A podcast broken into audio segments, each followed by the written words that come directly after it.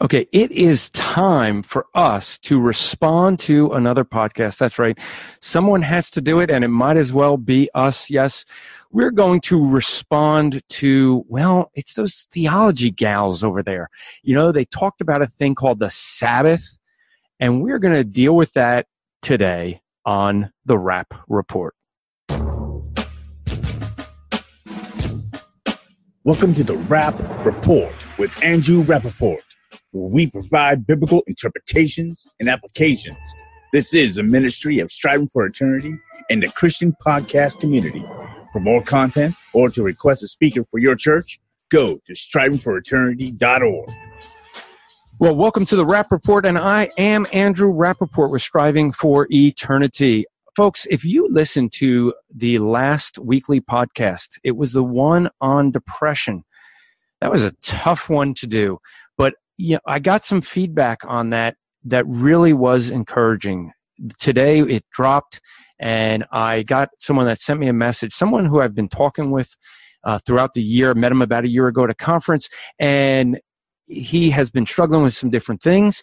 And he happened to listen. I get a message from hey, just got done listening to your podcast on depression with Amy Mart- Matravati. I probably still got that wrong. Um, Matravati. And it really helped me on many different levels. Thanks, Andrew. And I responded and told him, well, that's good to hear. To be honest, I was a little concerned sharing about my own struggles with depression because I think sometimes people will think less of me. And uh, he responded and said, uh, Some will, but by opening up, you are helping a lot of people. I, for instance, am diagnosed bipolar and can relate to everything you guys were talking about. By the way, oh, uh, by the way, he's going to be at a conference that, uh, that I'm going to be at. So the the reality is that uh, that was actually the third message I got within a few hours of that dropping. I, I guess there's more people struggling with depression than than I thought of or knew of, and um, we're we're probably going to deal with a little bit more in the future, another topic, may have someone come on and deal with the issue of de- not just depression, but actually suicide. And that's something that we're going to work on for the future. And uh, that was encouraging. I needed that good news. Why? Because, well, there's been a lot. It's been a strange week. I don't know if you guys knew, but this week we dropped two podcasts that special podcast on the statement on social justice. You know, there was a lot of encouraging things at first and now not so much. Uh, today, uh, I was told that even though my family never owned slaves and were not in this country, but were from Russia and Romania and didn't uh, came over here, and then my parents were the first generation here in America, that I still have white privilege for own for for slavery because I live in America. That's strange. I guess then many of the blacks have a greater privilege. You know, this is the problem that some people don't understand. And I, we did a podcast with Paul Kaiser and, and one of the things he said on the issue of social justice, and one of the things he said was the fact that, you know, he's not glad that his ancestors were slaves and had to go through what they went through. But because they did, he gets the benefits of living in America and not growing up in somewhere somewhere else like maybe Africa but he said he is reaping the benefits. You know there's many people who come and immigrate to this country so that their children can get benefits. Now I don't support slavery and the, and the kidnapping of people and bringing people over the way that it was done. That was wrong. That aside however what we end up having to deal with is the fact that we cannot ignore the fact that everybody has privilege because of America, because they live here. And it doesn't have to do with white or black. It has to do with the fact that this country was founded on Christian values. And now they want to attack those values and basically say all Christians are, are the problem. That's what you're seeing. It's really an attack on God. But I'm going to tell you this. I'm going to give you a little clue on what's to coming up on the daily podcasts. If you listen to the Rapp Report Daily, that two minute podcast every day, we are going to go through the statement on social justice for the next couple of weeks and go through every article so that even if you haven't read it, you're going to be able to hear it. I give a slight commentary where I can because, well, it's only two minutes long. So make sure that you subscribe to the Rapp Report and that you are listening to that. And we're going to go through all of that. With all of that said, I want to get into uh, the issue of the Sabbath and the comments made from the Theology Gals. Now, I will link their podcast here, but I want to give my views. I'm going to have a little bit of a different view in some areas, but there's some agreement. But you know, I think that Ashley said something very good in the beginning that's a good note for all of us. So let's play that. Ashley? Recently, I was trying to understand a theological system in, that I disagree with. And one of my friends said, make sure you go to the source of the people that actually hold that view and understand what they say they believe rather than reading articles from reformed people on what they believe even though those are helpful right. too you want to actually go like like let's say it's like dispensational or just just some other system like what do dispensationals say they believe? You know what do you know whatever it is say they believe? Um, and then and then try to figure it out from there. That's very good advice ashley because that's what i always encourage people to do. The the reality is is if you're going to take an argument you better be able to argue someone else's argument as well as they can. Then you know their argument. Then if you disagree, hey, great, you, you have a good grounds for disagreeing because you understand the argument rightly. And so I wanted to deal with some of the things this Sabbath. Now, Ashley, let me ask a question of you. Uh, why honor the Sabbath? Why would we even be discussing it? Why do we honor the Sabbath? Oh, that was Colleen. Well, Sorry. should we read what the Catechism says? What do you think? I think that's a great idea because I I don't think we can sum up as well as the Catechism does. Now, where did she go? She went to the Catechism. I'm just saying. I think we're going to see a Presbyterian Baptist thing here soon. But but why? What is the requirements then for the the Sabbath? I'd like to know from the the ladies here what they think. Uh, perhaps uh, question 58 from the Catechism. What is required in the fourth commandment?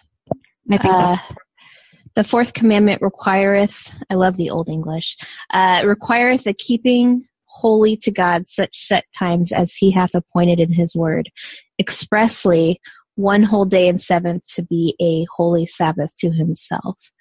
And that's actually not, that's not like a lengthy list of, you know, things that you have to do. That's, that's actually kind of broad. That is broad, and I'm actually going to agree with that statement. let's take a look at what scripture says.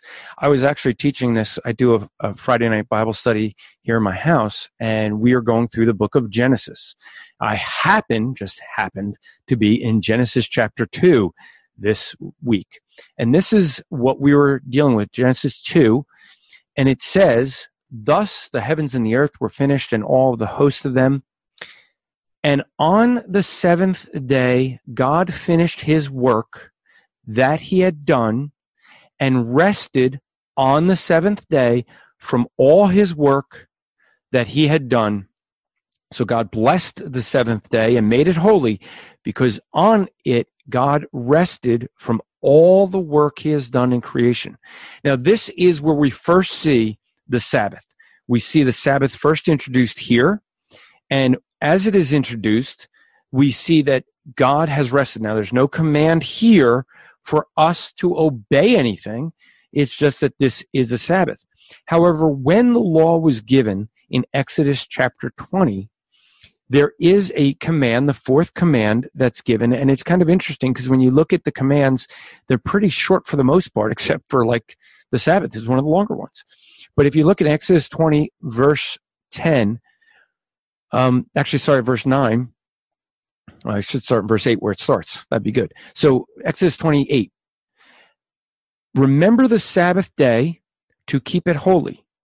Six days you are to labor and do all your work. But on the seventh day is a Sabbath, and the Lord your God, uh, to the Lord your God.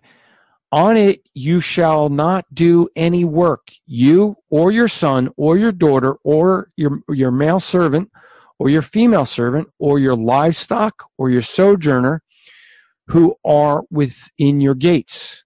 For in six days the Lord made heaven and earth, the sea, and all that is in them, and rested on the seventh. Therefore, The Lord blessed the Sabbath day and made it holy. What we see here from Genesis is that this was a pattern that we see in Exodus 20 was to be followed. That because God worked six days, he rested on the seventh, we are to work six days, rest on the seventh. Notice this is tied to creation. this is not tied to the law. Well, maybe. So in creation, I'm going to argue that God took six days because if you think about it, what took him so long? You ever think about that? God could have created everything in a split second. I mean, earth, stars, sun, moon, trees, animals, man, female, male and female, the birds, the fish, everything. He could just boom, all of it could have been just in existence. He purposely did it in six days and rested on the seventh because he wanted a pattern for us. Therefore, I'm going to argue and I'm going to agree with both Colleen and Ashley that there is a creation Sabbath. There is a Sabbath that we see from the creation. Excuse me. So, what we end up seeing is that God established a Sabbath at the beginning of creation. Now, the second question is Does that carry over to us today? Well, before we can get there, let's look at the fact that the Sabbath did change with the giving of the law. When Moses gave the law, there was now laws given to the nation of Israel where you end up seeing him give very specific laws of what they could and could not do on the Sabbath. And you know, Colleen is going to go back to those confessional documents. I mean, not the Bible like a Baptist would. I mean, we, you know, we don't have those confessional, we don't Westminster confession. No, no, we're, we're going to go to the Bible. No, but if you look at the confessional statements, they expound more. Well, the, the confession actually expounds on it a little bit more because it says um, that it's that is to be kept holy unto the Lord when men, after due preparing of their hearts and ordering of their common affairs beforehand, do not only observe a holy rest all that day from their own works. I kind of I know some of the, some of this in another version, and I've got the old English here, so I'm not quoting exactly. But um, so a holy rest all the day from their own works, words and thoughts about worldly employments and recreations, but also are taken up the whole time in public and private exercises of his worship and the duties of necess- necessity and mercy. Okay, now much of that I, I'm going to agree with. I don't think there's an issue there. We do see that that was specifically true for the nation of Israel. However, where I'm going to differ is when we look at some of these laws that were for Israel and whether they apply to a church. Now, I'm going to make a, a little bit of a different distinction. I'm going to distinguish the laws between universal laws. Those are going to be laws that are part of from creation, laws that are thou shalt not murder. Why? Because we get that morality from the nature of God. God's not a murderer, therefore we shouldn't murder. I shouldn't lie. Why? Because God's not a liar. God's nature hasn't changed, therefore those laws are not going to change. so when we look at those, we're going to see that these are laws that are not only in the Old Testament, they're repeated in the New Testament, except for one. There's only one of the Ten Commandments not repeated in the New Testament. It is the Sabbath. Now, I will go and I'm going to say, if I look at something like Romans chapter 1, uh, sorry, Romans chapter 7, Paul is going to be speaking there about the, the, the law and he's going to say that the law serves a purpose. And he's using, he uses in chapter seven the example of marriage. And he ends up saying that a married woman, she's bound by the law to her husband as long as he lives. But when he dies, she's released from the law. And then, you know, if she didn't, if she went off and, and had, uh, you know, ends up going with another man while the husband's alive, while the law is still in effect, that would be adultery and so that's wouldn't be um, that that wouldn't be uh, well it wouldn't be right. So he's making an argument of the law right? So that here's the issue of the law right? Is while the law is in effect we're bound by the law. But once we've died to the law, as he says in verse 4. Likewise, my brothers, you've also died to the law through the body of Christ, uh, so that we're not we're not beholden to it anymore because now we serve a law of Christ. And so we are, I would say, we, the church, are not Israel. We're not bound by the laws of Israel. Are we still bound by the Sabbath? Well, yes, because the Sabbath is a creation order, but it was, I believe, expanded when it came to Israel, the nation of Israel. God expanded that law, gave more details to it for the nation of Israel, and they did that to keep Israel separate from the other nations, just like the wearing of clothes and things they eat. And you end up seeing this, I think, also dealt with in a way in Galatians chapter 3. In Galatians 3, we get this example. Well, we're going to actually, uh, in Galatians, get an example of, of, of uh, two, Sarah and Hagar. But, you know, it, it says in Galatians 3 17, uh, the law, which came 430 years afterward, does not annul a covenant previously ratified by God so as to make the promise void. In other words, you know, what God did in the creation isn't made void when the law is ratified. So I think that even though we have uh, a completion of the law with Christ's death, we're, we're not obligated to all the things of the law. And you're going to see that law being uh, ex- made an example between Hagar and Sarah. But you end up seeing that the law is in effect for the nation of Israel. I don't think it's effect for us. Now, I'm going to say that I think the Sabbath is something that was a law for Israel that was also for the everybody. So everyone had the law of Sabbath. For Israel, well, it got a little bit more specific. Why? Because they were to be separated from the other nations. And that's one of the many rules that they had to keep them separate. And the Sabbath did that. And so then you end up having this exchange. Ladies?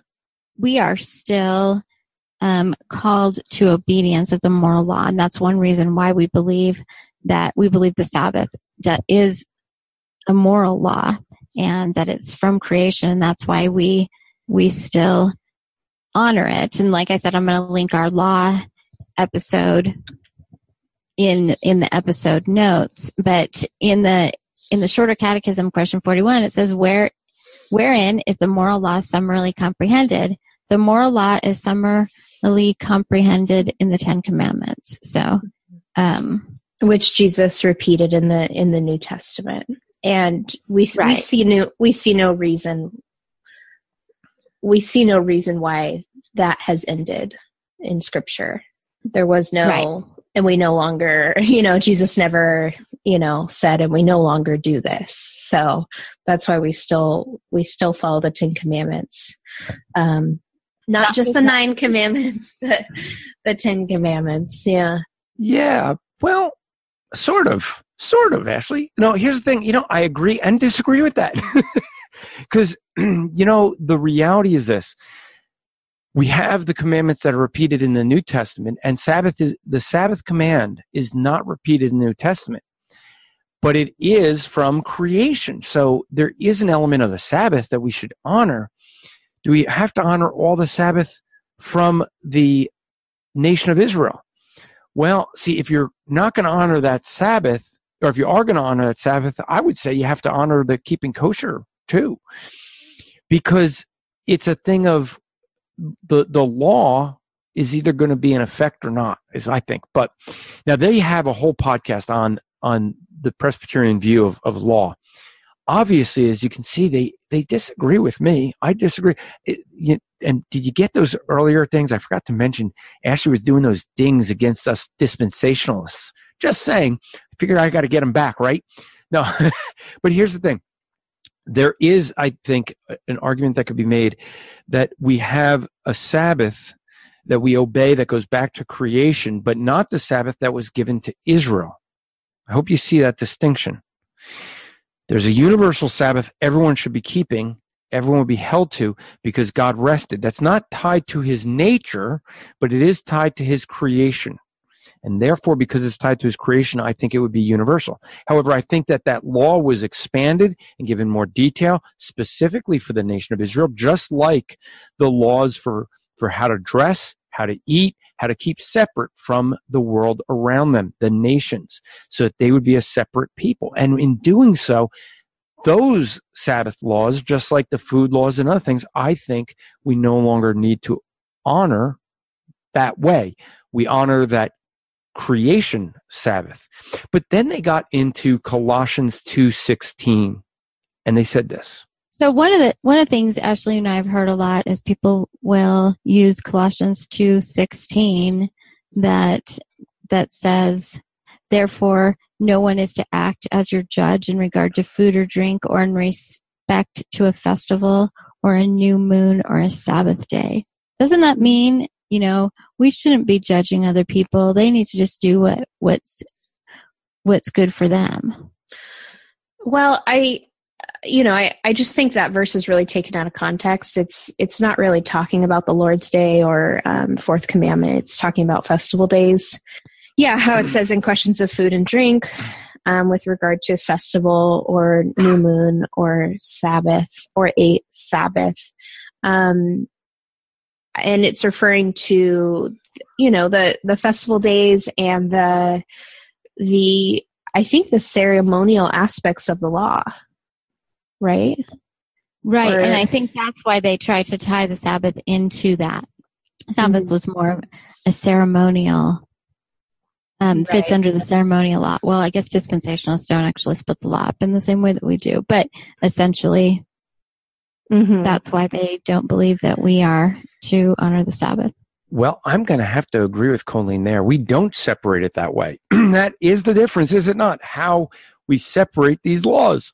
I'm seeing them as universal and laws and national laws. So that's how I separate. I don't actually know if there's others who separate it that way. It's just the easiest for me to understand. I base those laws that are based in the nature of God and creation as laws that should never change. And those laws that were given to the nation of Israel were for that nation. Now, I, Ashley, I'm sorry. I kind of have to disagree with you a bit. I'm sorry. But actually, this Sabbath was dealing with Sabbath. Now, a lot of people don't understand some the Sabbath in Judaism. So every festival is called a Sabbath. Okay.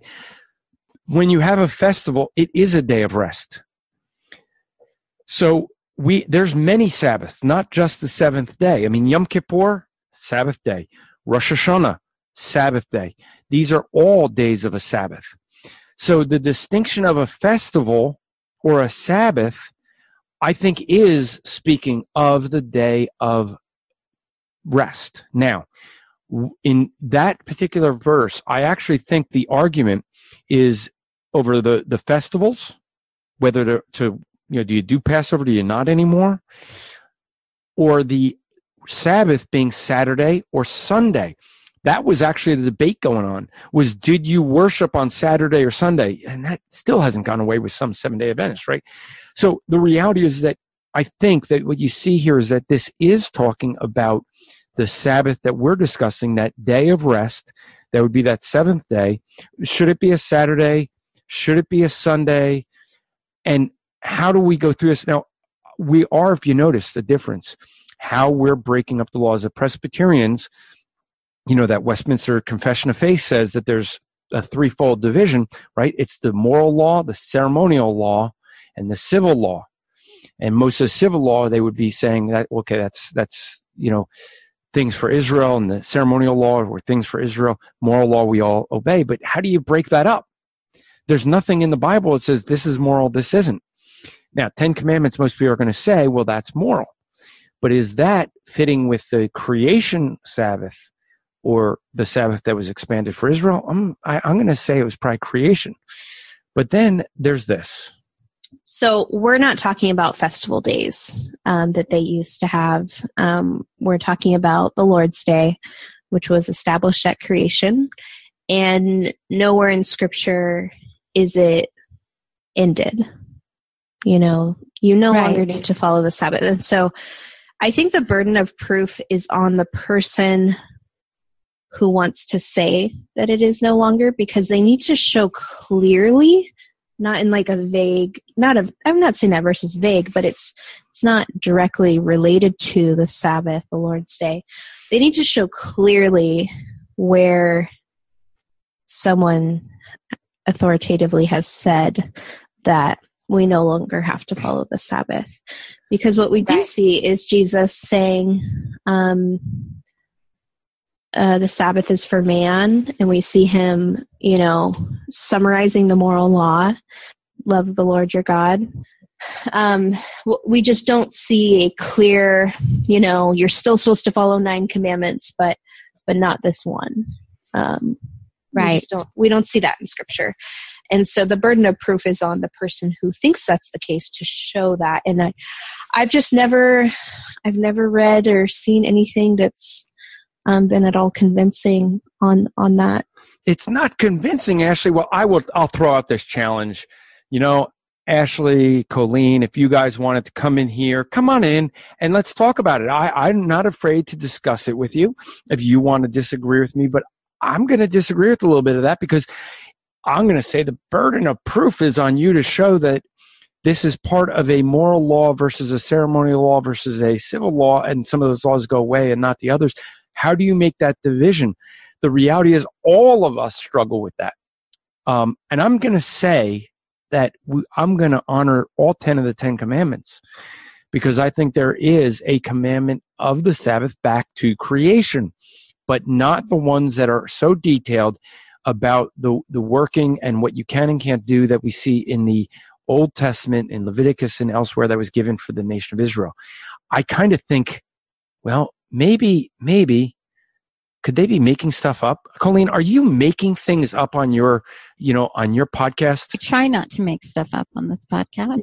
Yeah, well, I don't know. I mean, I don't see that the threefold division. I'm just saying, but they do give some good advice of how to handle this. Yeah, make if you're if you're sure, you know, if you're going to land on the side of I don't think this is something we have to do. Make make sure you're sure about right. that because otherwise you're not following God's law and that's that's not good. So um, talk with your pastor about it.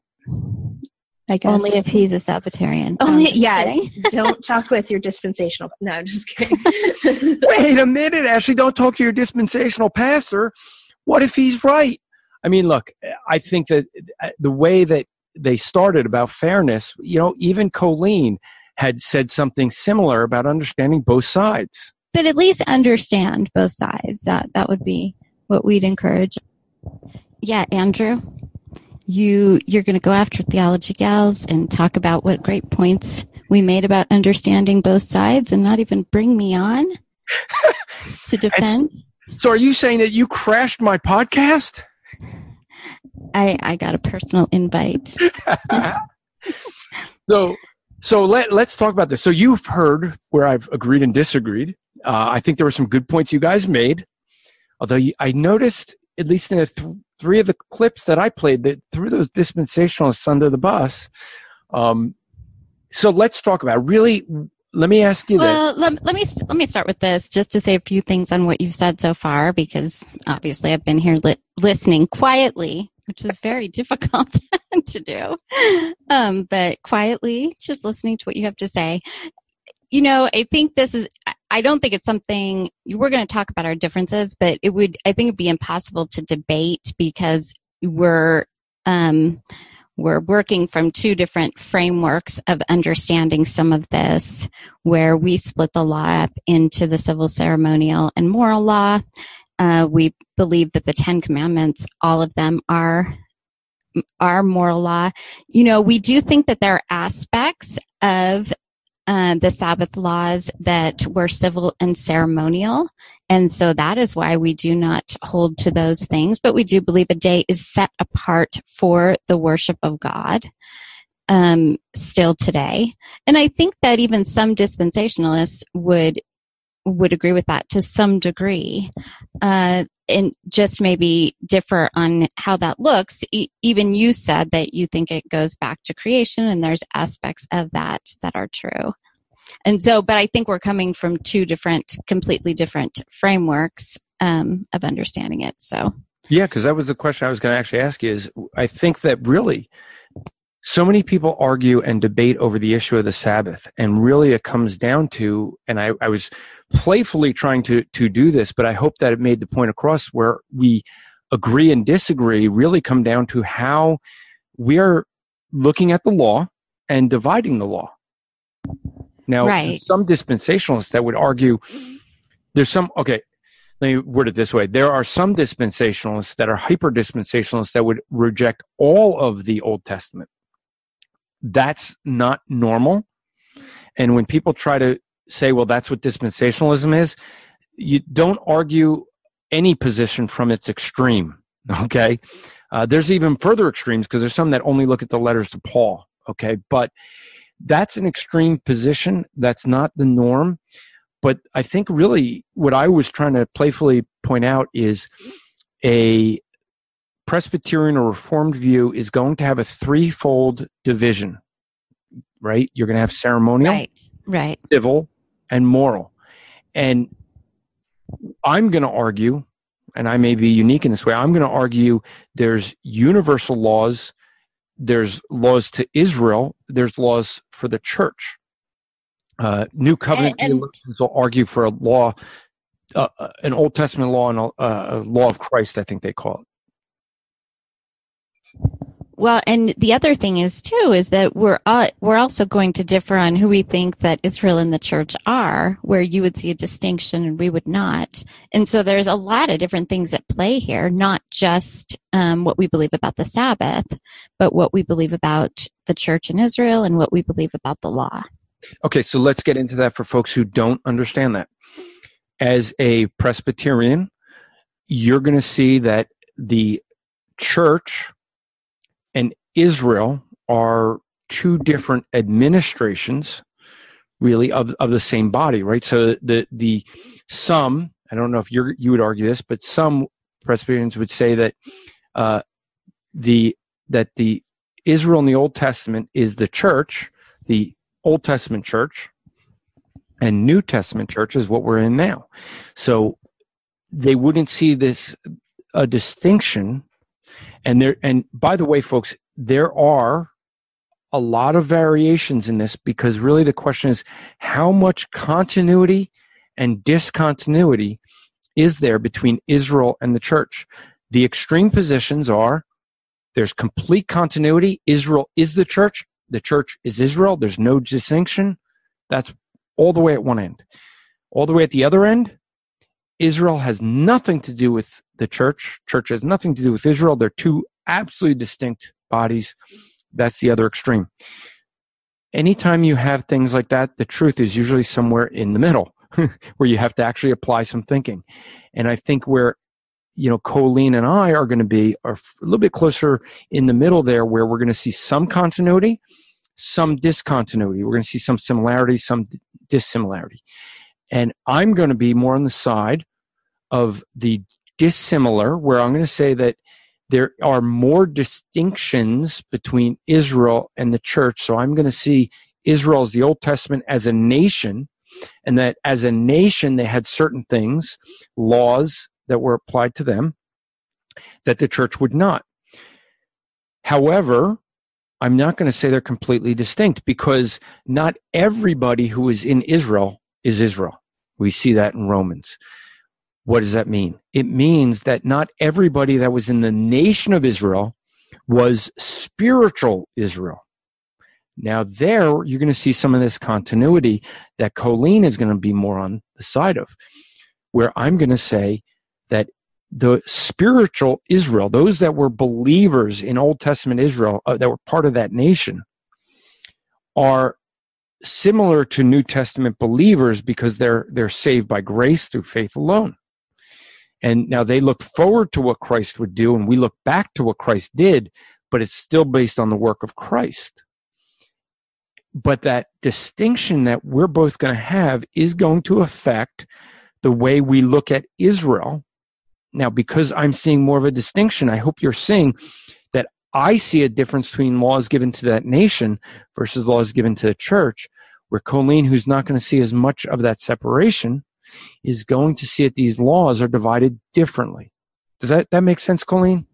fair way to put yeah, it? no, I, I think I think that that was that was a fair summary. Um, I mean, we and we do we see we see continuity and discontinuity when you were talking about um, Israel and spiritual Israel. We we have a um, emphasis on the invisible invisible church, and so, for instance, my babies were baptized. I know, I know. There's probably people listening right now that are now thinking I'm Catholic. Um, and when my babies are baptized, we do not believe that that saves them. We we do not believe that that uh, removes their original sin, like the Catholic Church might believe. But we do believe it is the sign of the covenant, and so our children are part of the covenant people, um, being in the church. But they are not. Uh, but until they have saving faith in Christ, they are not part of the invisible church. And there are many Presbyterians, you brought up baptism. There are many Presbyterians who would say that if a child is baptized, they enter into the covenant relationship as part of that family. And some would say that because of that, they a, a child who dies and go would go to heaven. Now, let me preface this. There are Baptists like John MacArthur who believe that all children go to heaven. So if you're going to say that, well, only the that you have an issue because the baptized ones would go, well, some say all go. Um, I'm going to disagree with both views and say we don't know, and therefore I can't say I know this is so bad. Some are going to hate me. I am going to get such hate email. Um, I was going to do hate mail because um, we got some fun hate mail in this week or last week actually, um, but uh, I'll probably get more of it after this. I cannot say whether my child who died in my wife's womb is in heaven. Why? Because I don't see any scripture that says anything either way. And so I just don't take a position on it. I can't argue either one. I would love to think that all children go to heaven. If they're all baptized children, then my child still wouldn't be in heaven. So I want all children. I want to go with MacArthur's view. I like that one better. It just feels better. But I don't know that that's true. So there is that, and and it is a thing of being part of the covenant relationship, and people don't understand that who are not Presbyterian and Reformed, and so that is something else that we're bringing into this, aren't we, Colleen? Is this idea of covenants, because the right. covenant relationship's important within Presbyterianism, isn't it? Right. Well, and, and, let me just say, not just Presbyterian. Some people make the mistake of thinking there's Baptist and Presbyterian, but there's actually um, we we're Reformed. No, not. I'm not even bringing Lutherans into this. we're actually Reformed and Presbyterian. So there's the Dutch Reformed Church, and not all of not all of the Dutch, not all Reformed are Presbyterians because Presbyterian has to do with our form of church government.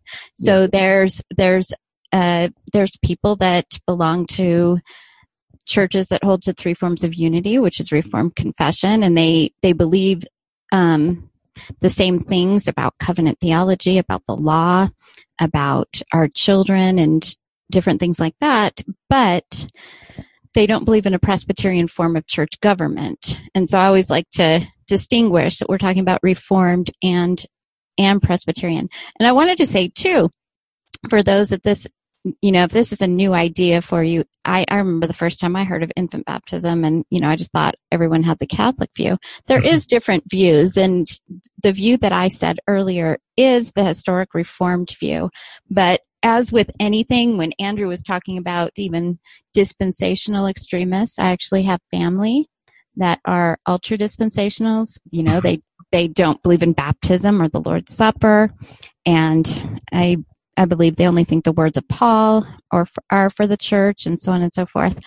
Um, we have we have kind of some outliners in the Reformed and Presbyterian circles too. So there is a we we recently did a couple episodes on something called federal vision and so within federal vision they believe that at baptism a child is united to christ that is that is not the historic reform view though that and and i would say what you were talking about andrew too that there would even be differences i won't get really deep into that right now, but there would be differences even among Reformed and Presbyterians about what you were talking about. So I think Yeah, I it's similar in that we have different views. and the, because the first time I was studying the Reformed view, remember I I came from a Jewish background, as you know, and came into a fundamentalist Baptist dispensational church, and that's what I knew, and I still think it's right. Just saying, but well, some of it, maybe not the King James part, but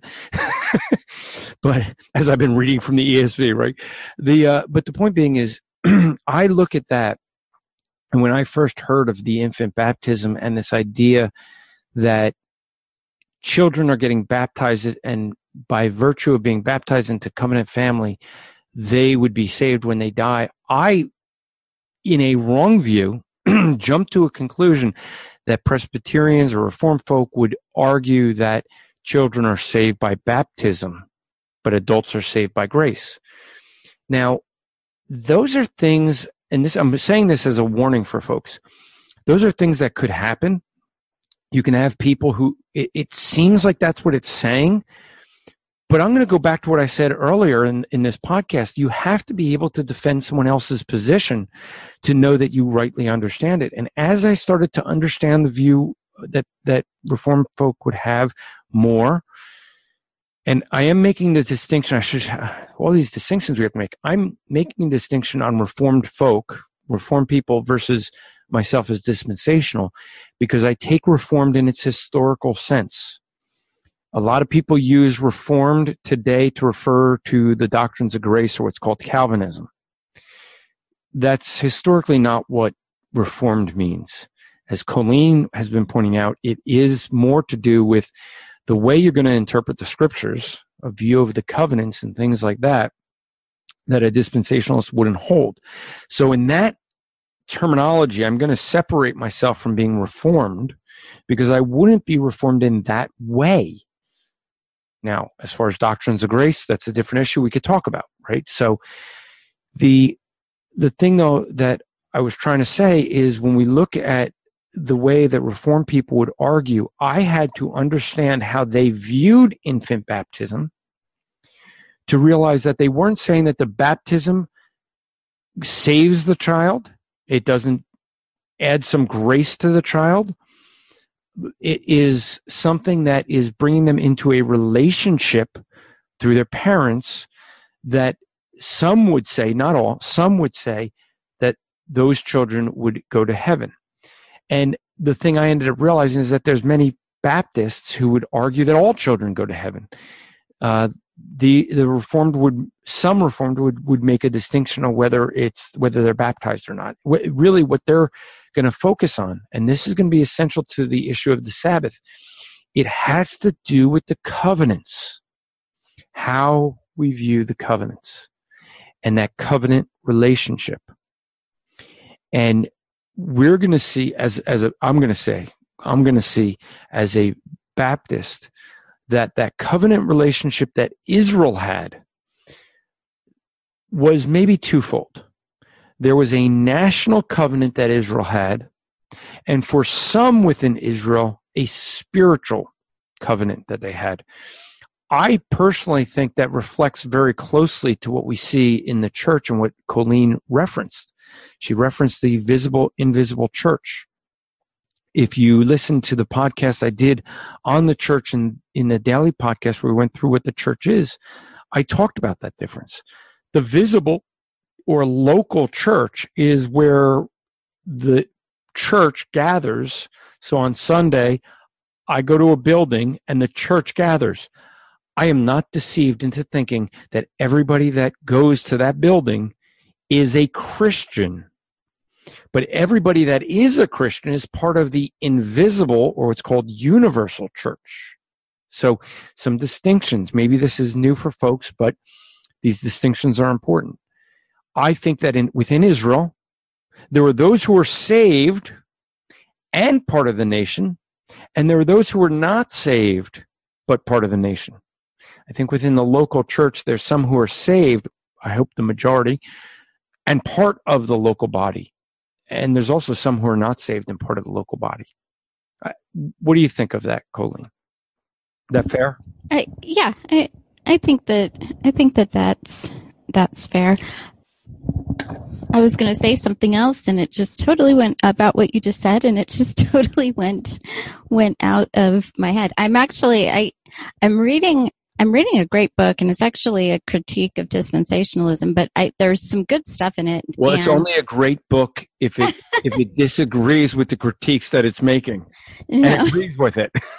and you'll have to i can't i can't even tell you tell you what it is but i'm reading it to have this pastor on our podcast. But you know there are i think i think it some people make the mistake of not recognizing the areas that we do agree and which he kind of talks about in in the book. And i i think that's important. And i think even i i'm hoping that one thing people can see when Andrew and I sometimes do these podcasts and we did a podcast before where we were pretty much agreeing the whole time. But one thing I'm I'm really hoping that this can be an example is that you can disagree with people and do so with charity and grace and and still recognize that you're brothers and sisters in Christ because so often on social media we see just vicious and uncharitable and unkind debates and if Andrew and I agree on all of the essential doctrines of the Christian faith. And that's why we recognize each other as brother and sister, but we can take these secondary issues and we can disagree, but we can do it with charity and grace. And as you know very well, Colleen, this is a core part of the ministry at Striving for Eternity that we want to portray. That's the whole reason we we want to do a Christian podcast community is to get people. We may not all agree. That's okay. We can still promote one another and work within a community to promote one another, to help one another, to to further one another's ministry for the glory of God. And, and that's so an anathema to social media. I understand.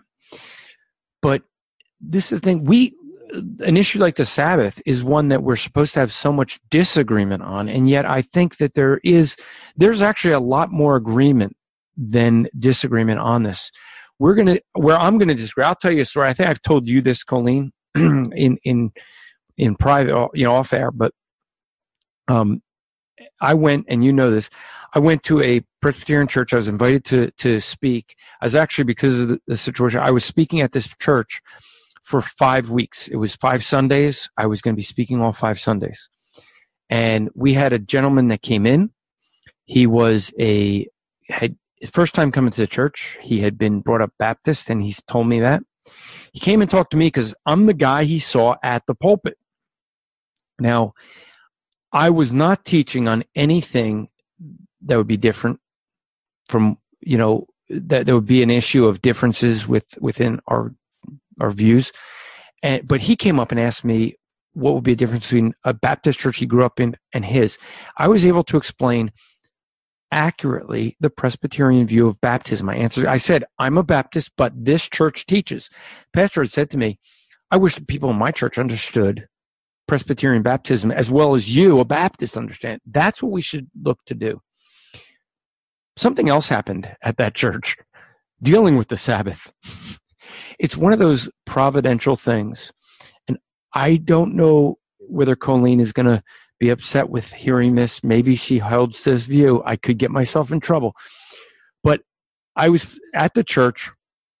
My routine was to stop by Dunkin' Donuts and pick up a coffee on my way to church and to enjoy that coffee while I drove to the church. And I usually would walk in and when I taught the Sunday school, I would enjoy that coffee.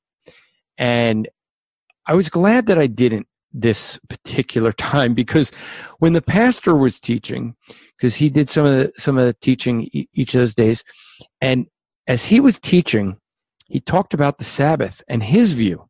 And his Presbyterian view was that to go to, and he used the example of Dunkin' Donuts. Now, here's what happened. When I got to church, I forgot my coffee in the car.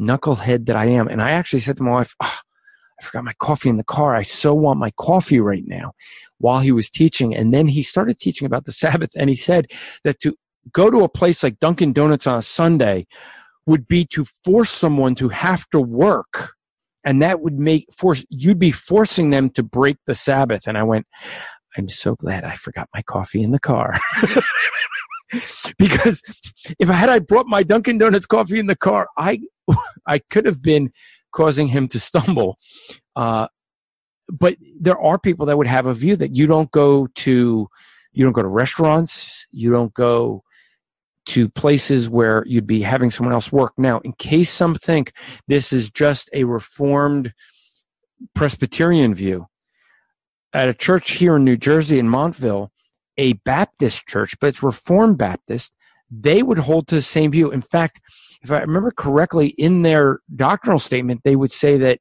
you could be disciplined out of the church for going to a restaurant on Sunday because they would hold to a Sabbath even though they were Baptists. So they're I, I'm saying that to say there is this distinctions that we have on the issue of Sabbath.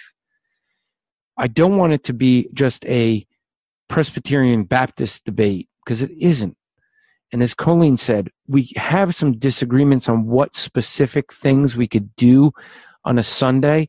In that podcast, they did mention that we, I think we all agree on this, that the day of worship moved from the, the Saturday rest to the Sunday celebration of the resurrection of Jesus Christ. And we should look and seek for those things that we agree, discuss our differences. Colleen and I don't completely agree on a Sabbath. We both agree that there was a Sabbath at creation, but we're going to disagree on some of those laws given in the first five books for Israel we're going to disagree. We're going. You saw we disagree on how to divide the law. We disagree on the views of covenants. I'm going to see the covenant a little bit different. Dispensationalists do hold to covenants, by the way. I, Colleen knows this, but we do. We see them as part of each dispensation. but notice the differences that we have in how we're going about the disagreement. I mean, that's that's I think what you wanted to get across as well. Right, and I'm I'm actually what I was going to say earlier, which slipped my mind, was exactly exactly what you just said a second ago because you had been using the Baptist Presbyterian um, distinction, but really, Reformed Baptists hold to the same. I mean, the the Second London Baptist Confession of Faith is very similar to the Westminster Confession on the Sabbath. So you're going to have Reformed Baptists and you're going to have Reformed and Presbyterians. Um, the Reformed hold to the three, three forms of unity, which is the Heidelberg Catechism, the Belgic Confession, and the Canons of Dort. And then the Presbyterians hold to the Westminster Standards, which is the confession, the Westminster Confession, and the shorter and larger catechism. And then you have the Reformed Baptists. And so they, the Reformed Baptists will have a similar view on the Sabbath that we do? Some Reformed Baptists, because there's actually a split within the Reformed Baptists. Um, and it's it was actually between two brothers, but there was there was a split within that where uh, some hold to a Sabbath, some don't, and uh, so even with you can't even say all Reformed Baptists would fit into that. Uh, I think it de- hold, depends hold, on how you define Reformed Baptist. Correct. Yeah, and I'm going to say that the only creed is the Bible. Just saying. That's the only confession I need. but but and and you know that becomes an important thing is how we use the confessions. Um, I'm gonna I would read the confessions, but I don't I don't go to I go to them as I would a commentary, and I think you said on your podcast, and I was jokingly saying about you guys using the, the confessions because you quoted a lot, but in your podcast, I don't know if I played the clip, you even said that the confessions say it well. That's why these are men who are thoughtful. They addressed it in detail and they really try to clarify these issues.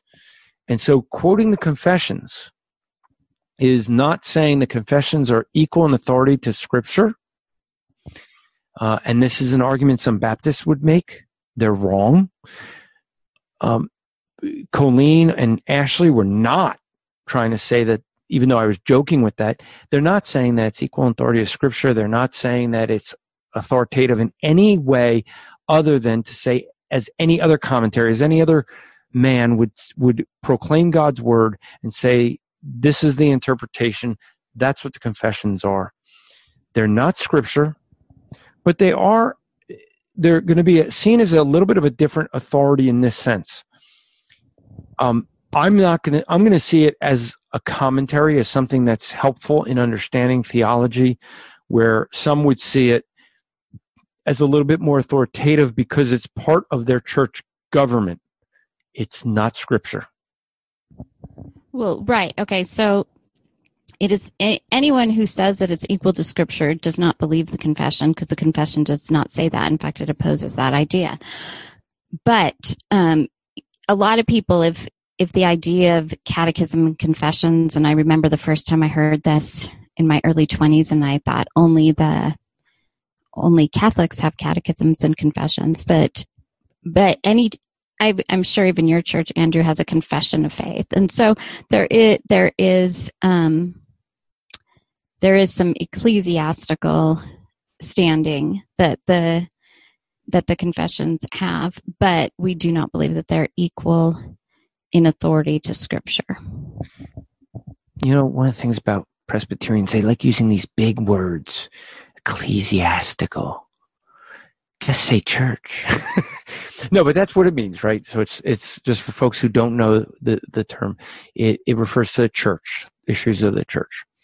Um, so I think we we tried to address the issue of the Sabbath. I actually did say to Colleen and Ashley I was going to respond to their episode on the Sabbath, some areas where I agreed and disagreed, and Colleen and I talked and said, you know, I instead of just responding, it's better to have the dialogue. So that's why she came in. She didn't she didn't kind of crash, even though I jokingly invited them in to debate me on this in that sense. Not I don't think I used the word debate, but invited them in to discuss it. Uh, I knew she was online the whole time. Just saying. right. I didn't actually crash his podcast. Although I have been known to crash other people's podcasts. They uh, and I've it's been the claim, but I always got the invites. So, but I I do know, I do know. Just just saying, I uh, the the guys at the growth uh, growth project, I know when they do their recordings, and I know the link to join. I know how to crash it. I I threatened them that I might crash one day. Hey, wait, actually, aren't you doing an episode with them? Yes. In fact, when this when this podcast airs, I will have it would have already aired back a week ago. So we can put a link in the episode notes. We'll be talking about Ephesians 5 and kind of a a woman's perspective on that on marital submission and and um, just how that looks in marriage. So if I crash that podcast, they won't hear this yet. And folks wouldn't know unless they go back and listen. Or if they listened it, they'll know that I crashed it. unless I give them a warning. Uh, that would be fun. All right. So we have a couple minutes left. Do you want to play a game? Actually, before I play a game, I wanted to mention um, oh, our last That's podcast. right. Your last yeah. podcast was yeah. okay. Now let's okay. Let, let's say it this way we could say your last podcast was controversial, but then I would say, but the last two before that were even more so. well, let's see. Depending on which last. So we did Federal Vision. I won't even talk about that. We did recently do an episode on modesty and all positive feedback on that. So really, really, really thankful. Yeah. All positive feedback so far. Anyways. And, but the one we just aired this week is there's a really popular book in I don't know Christian evangelical circles for that it's geared towards Christian women and it's called Girl Wash Your Face and we have gotten so many emails and notes and questions in our group because women are coming in saying all my friends are reading this book. And so we investigated. We found out it was being used at Bible studies. We both Angela and I, because Angela's filling in for Ashley right now, we both read it and we reviewed it. And I'll just say if, if you are somebody who's heard about that book, uh, maybe your man and your wife has it, do listen to that podcast because that book is not Christian. It's a self help book. It's full of new thought, law of attraction. If you don't know what that is, maybe you're familiar with the book The Secret that was very popular a few weeks ago, a few years ago. It's I, I think it's potentially dangerous. And I think that the fact that it is so popular among Christian women really is proof of the lack of discernment out there. I was going to ask you, is it mostly a women's book? Oh, it's definitely geared towards. It's absolutely geared towards women. I don't. I don't. I haven't even seen anywhere. I did so much research on. It, I didn't see one man who said, "Oh, I read this book and it was great." It's definitely geared towards women. Okay. Yeah, because I, I I know when you mentioned it to me, I had never heard of it. I mean, that doesn't mean that it's you know I I I but I I'm kind of a you know a bibliophile. I kind of enjoy books, so. Right. Well, just to let you know how popular it's it's been on the New York Times bestseller list. It's been on the Amazon.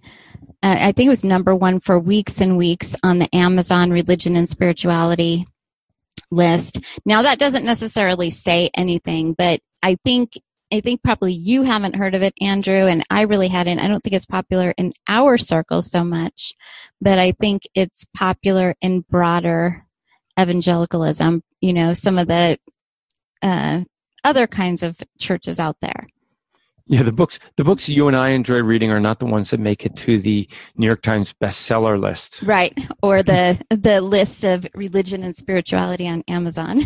Yeah. So someone had sent me a message uh, two weeks ago, I think it was, that said that they were very upset because when they went and looked up the Rapp Report, they had heard someone told them about it, they heard about it, and they actually contacted us because when you, I guess, when you went and look for Rapp Report, iTunes comes up with other podcasts like it, and Joel Osteen and uh, uh, oh, I forget her name, the woman that's so Joyce Myers, Joyce Meyer, that they came up.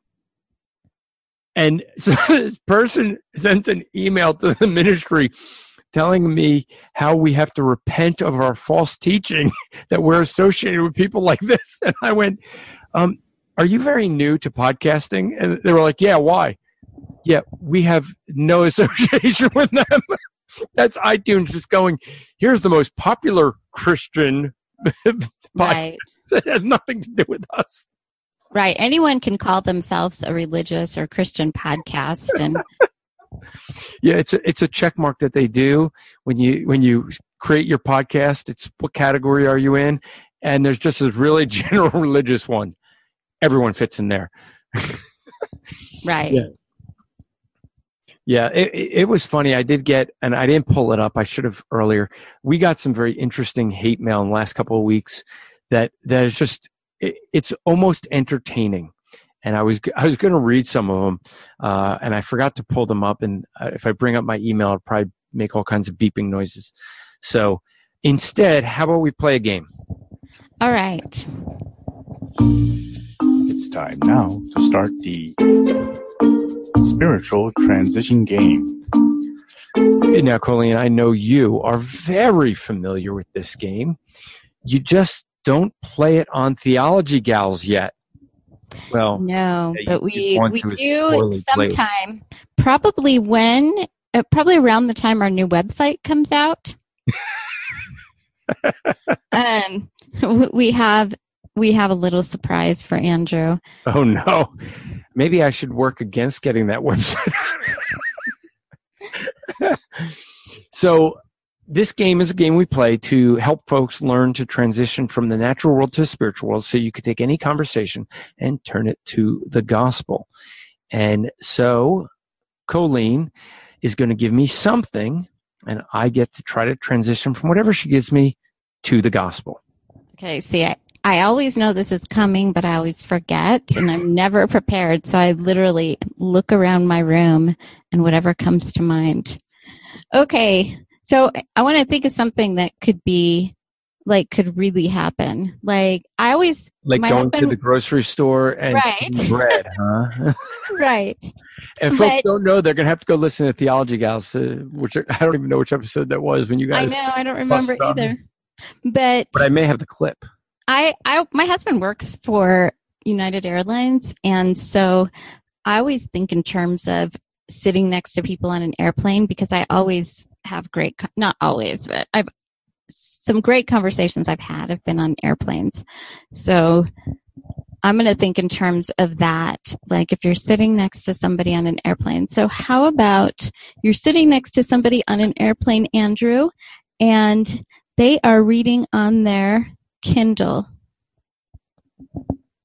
Now you have to figure out how to turn that into They're just reading on the Kindle. yeah. So ki- like a that they're reading? Kindle, yeah. So a Kindle. So how are you gonna? Okay, so they're reading from the reading Kindle. on a Kindle, and now you have to figure out how to I thought you were going to give me something because there. I, I spend unfortunately a lot of time on an airplane.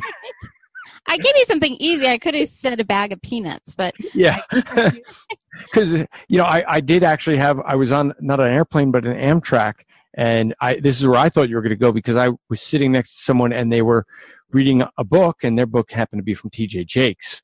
That was a different kind of conversation. Um, okay, so they're reading on a Kindle, and I got to transition from or or get this conversation from the Kindle to to there. Uh, do I get to know what they're reading? No. In No. fact, you can't even see I- from okay, your. so I can't see. No, you just know that they're reading a Kindle. Okay. All right. So I'm going to be rude and interrupt their reading because they just wanted to sit and read.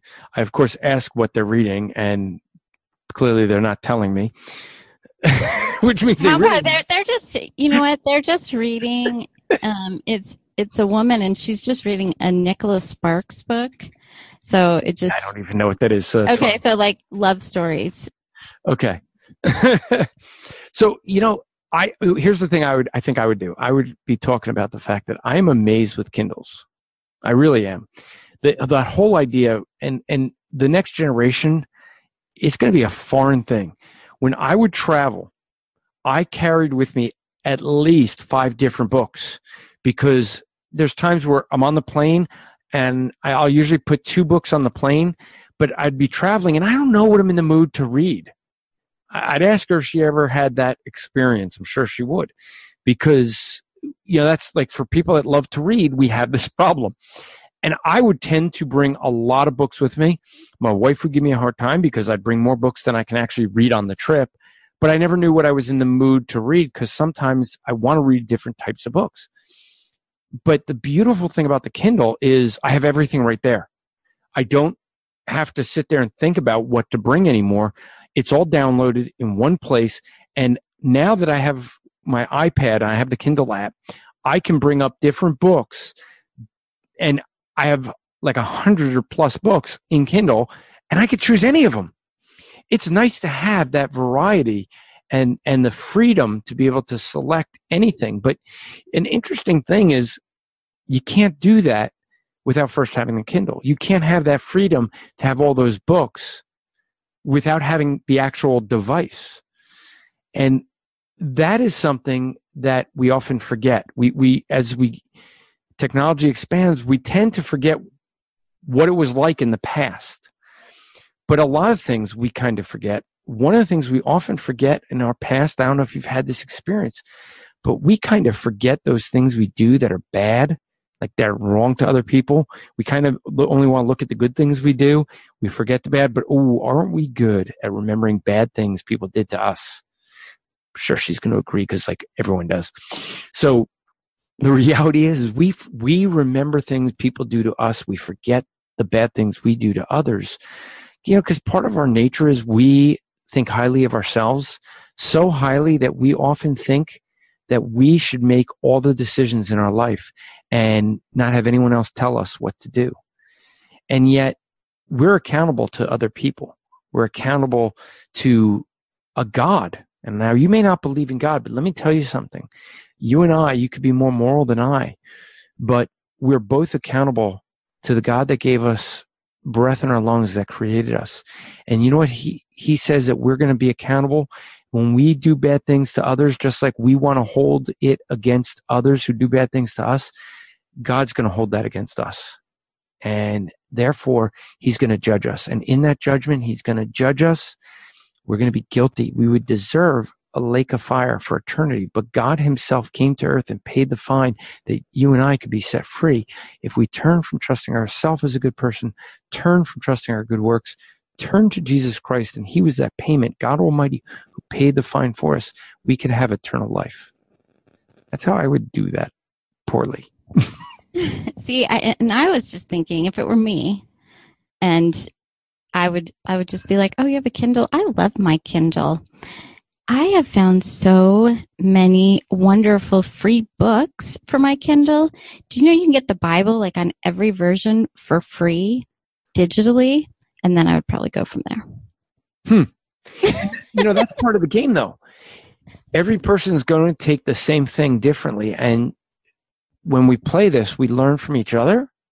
That's why I played, I used to play this all the time in the youth group because there's so many different views you get in on it and everyone has a different way and it's it's fun it's entertaining now it takes time it takes practice the more you practice the better you get though and then you don't need to wait for opportunities you can make them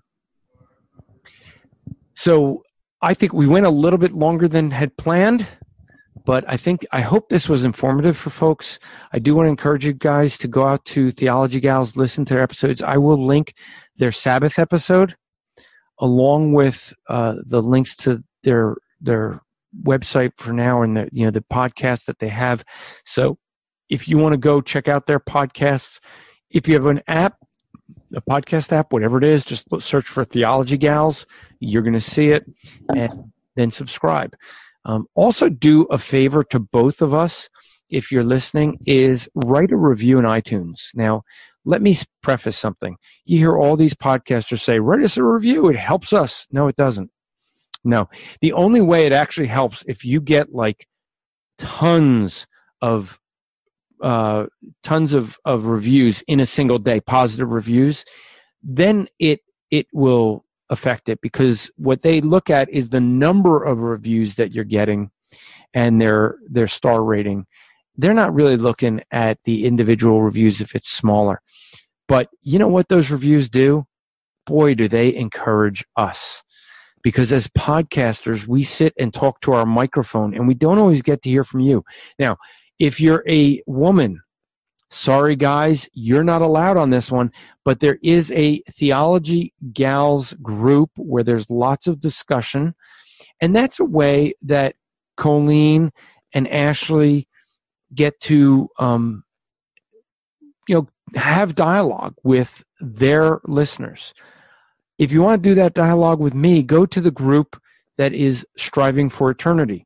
I don't separate this podcast from the uh, from our ministry. So go to the, the the Striving for Eternity group, and that's where we try to dialogue. And we want to have the feedback with you guys. Leaving a review on iTunes helps with that. And I know that I have a link in the show notes for where you can go to iTunes to send a review but those are encouraging. Send emails. And if you want to email me, you can email me at info at strivingforeternity.org and they send that over to me. And so I encourage you to email, please, because I want to know what you think. I want to dialogue with you guys. You think the show's good? You think it's bad? You think there's room for improvement? You have topics that you want to hear. Last week's topic on depression was because several people in the Striving for Eternity group wanted to have discussed the topic of depression. So we want to respond to you guys. Um, we'll probably sometime in October be giving away uh, possibly another Bible, a nice uh, goat skinned ESV.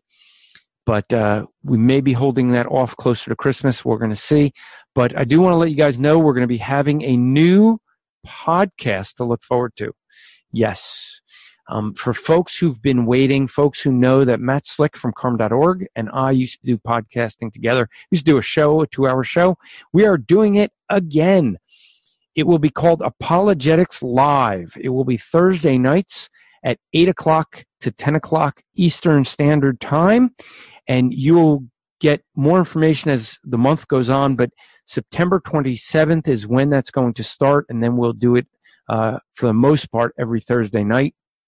And that will be something that we will have video, and then we'll turn that into a podcast uh, hopefully by October, and we'll be able to drop that podcast there, and you'll be able to listen to the show. That is a show where if you want, if you're an atheist out there, you want to disagree with us, come on. We'll you'll get a chance to talk with Matt, debate with Matt, and then we talk about how we went about that discussion the reasons why certain questions get answered asked and answered the way they do to help train up new uh, apologists and so apologeticslive.com will be the website when we get it up.